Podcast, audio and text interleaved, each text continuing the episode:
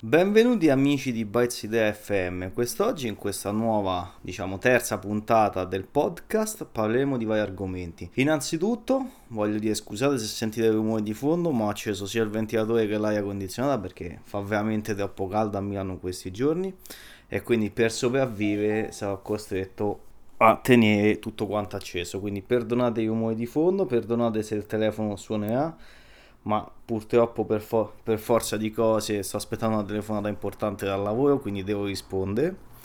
Ma non voglio tediarvi oltre con i miei problemi e volevo parlare, affrontare gli argomenti di oggi. Allora, è stato l'Amazon Prime Day.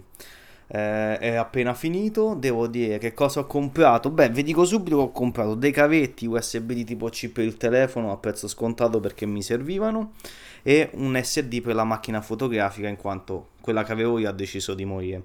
Quindi diciamo ho fatto degli acquisti necessari approfittando degli sconti. Cosa penso di questo Amazon Prime Day? Beh, devo dire che nulla di eclatante, era un po' un sistema per svuotare i magazzini di Amazon.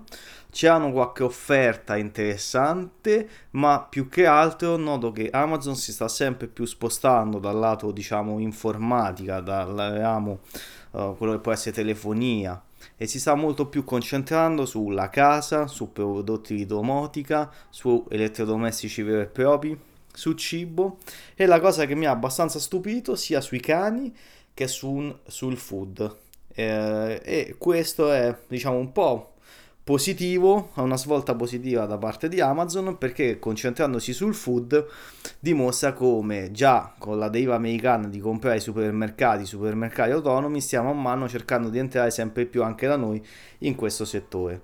I prezzi non sono così attualmente concorrenziali rispetto ai supermercati. Uh, ad esempio, io tenevo sotto d'occhio le, le 100 pasticche di finish per dirvi una stupidaggine, quello il, per la lavapiatti.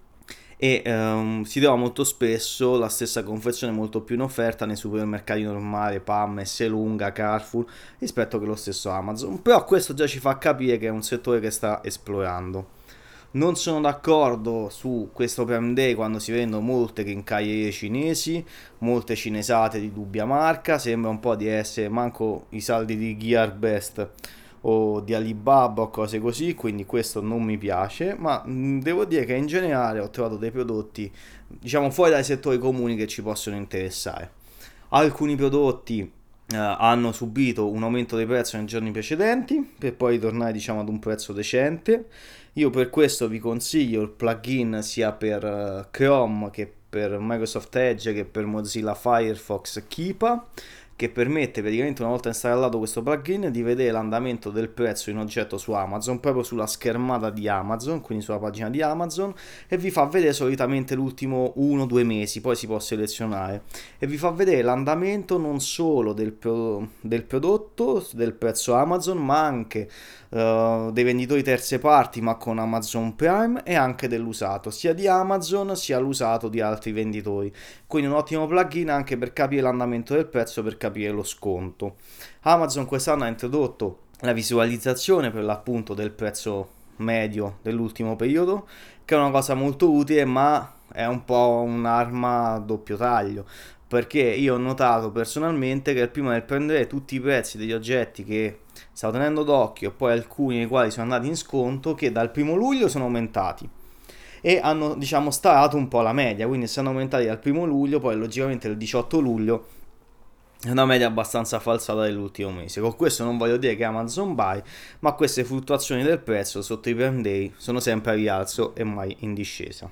Altra cosa di tecnologia è che Huawei ha presentato il nuovo cellulare P Smart con Emischilla come testimonial. Allora, non mi esprimo su Emischilla come testimonial perché veramente eh, finto come il 2 di picche, purtroppo io tutti i testimonial che si trovano giustamente a sponsorizzare un prodotto mm, di questo tipo, è un telefono Android con doppia fotogramma anteriore e posteriore col nuovo processore Kirin 710, quindi molto interessante con diciamo tutta l'ultima tecnologia, con la tacca, uh, il display 18 noni e tutto quanto, però che mi viene un Emi Skill e mi dice che è il telefono della sua vita, io non ci crederò mai. Sappiamo tutti che nell'altra tasca ha sicuramente o un iPhone X o un bel Android top di gamma di qualche concorrente.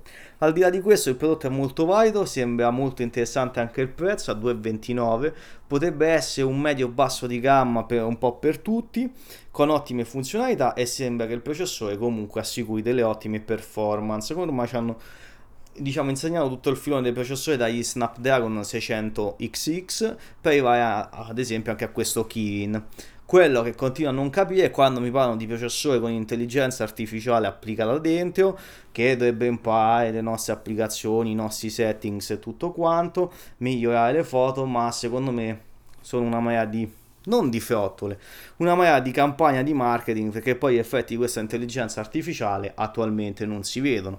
L'ho testata su qualche device e devo dire mi ha molto deluso. Si riconosce la scena, riconosce pianta di fiori, migliora leggermente i colori, ma al di là di aiutarmi nelle foto non è che c'è un'intelligenza artificiale effettivamente efficace nel telefono e quindi questo mi lascia un po' perplesso. Uh, l'ultimo argomento che volevo discutere con voi è per l'appunto uh, un argomento molto estivo. Con il caldo di questi giorni si tenta di andare sempre di più al mare, in piscina, al lago, dove volete voi a cercare rinfresco e sto apprezzando il fatto di aver avuto nell'ultimo periodo dei telefoni che sono risultati impermeabili. Il Note 8 che è l'ultimo che ho avuto, devo dire, da questo punto di vista nessun problema. Adesso che sto provando OnePlus 6 diciamo lo scrupolo me lo faccio ma non perché eh, devo immergerlo devo farmi i selfie sott'acqua e tutto quanto ma l'umidità di questi luoghi, prendere il telefono con le mani bagnate, metterselo magari nella tasca del costume umido mentre si va al bar, al barchino a prendersi qualcosa di rinfrescante, insomma è un plus, è un plus che mentre negli altri anni dicevo che era un'emerita cavolata, ho cambiato la mia idea perché ho visto che i prodotti si rovinano sempre molto di meno e mh, mm, soprattutto in questo periodo usarli con le mani bagnate non è un male. Uh, qualcuno potrà anche non vedere su quello che sto per dire, ma la verità è anche questa che si suda molto di più, quindi magari appoggiare il telefono all'orecchio si crea un po' quell'umido, quelle gocce di sudore che possono andare a lungo a rovinare la cassa. C'è chi ci crede, c'è chi no. Mia esperienza è che alcuni telefoni non impermeabili, tra cui uno Xiaomi, la cassa effettivamente ha perso potenza di volume. Quindi per andare al mare io vi consiglio portatevi un telefono magari anche da pochi soldi se possibile ma che inizia ad avere le certificazioni per l'impermeabilità e soprattutto telefoni da battaglia perché lo sappiamo quando si va al mare al lago in questi posti il telefono si tende sempre a massacrarlo a buttarlo nello zaino a buttarlo di qua a buttarlo di giù e non prestarci diciamo non la dovuta attenzione perché non è che sono reliquie ma diciamo l'attenzione che ci proniamo tutti i giorni. Soprattutto se portate le cover. Ricordatevi che di non creare mai l'umido tra la cover e il telefono magari con le mani bagnate si bagna eh, perché quello è veramente deleterio. E soprattutto non li lasciate sotto al sole perché sennò comparirà al 99% il messaggio. Questo telefono si sta surriscaldando rischia di esploderti in tasca. E meno male che ho un Note 8 e non è più un Note 7 perché altrimenti avremmo fatto un bel botto L'ultimo argomento, proprio l'ultimissimo, sempre inerente al caldo, è la bellezza dei condizionatori smart, cosa che prima pensavo fosse un'altra ennesima vaccata, tanto per aggiungere un modulino wifi, ma devo dire che è veramente comodo. Poter tornare a casa e trovare il condizionatore già acceso, ma non da ore, da poco prima, che ti dà quella sensazione di fresco, è veramente imparagonabile. E devo dire che abbassa anche molto i costi, soprattutto in quelle situazioni in cui, oh, ho spento il condizionatore, porca miseria, sono arrivato alla cena con gli amici, l'avevo spento il condizionatore, oppure, oh no, non l'ho acceso, ma ho lasciato tutta casa chiusa. Insomma, mh, mm, avere sempre più condizionatori connessi è molto molto utile, soprattutto in questo periodo. Limita gli sprechi perché effettivamente si fa un uso più sensato del condizionatore e facilita la vita.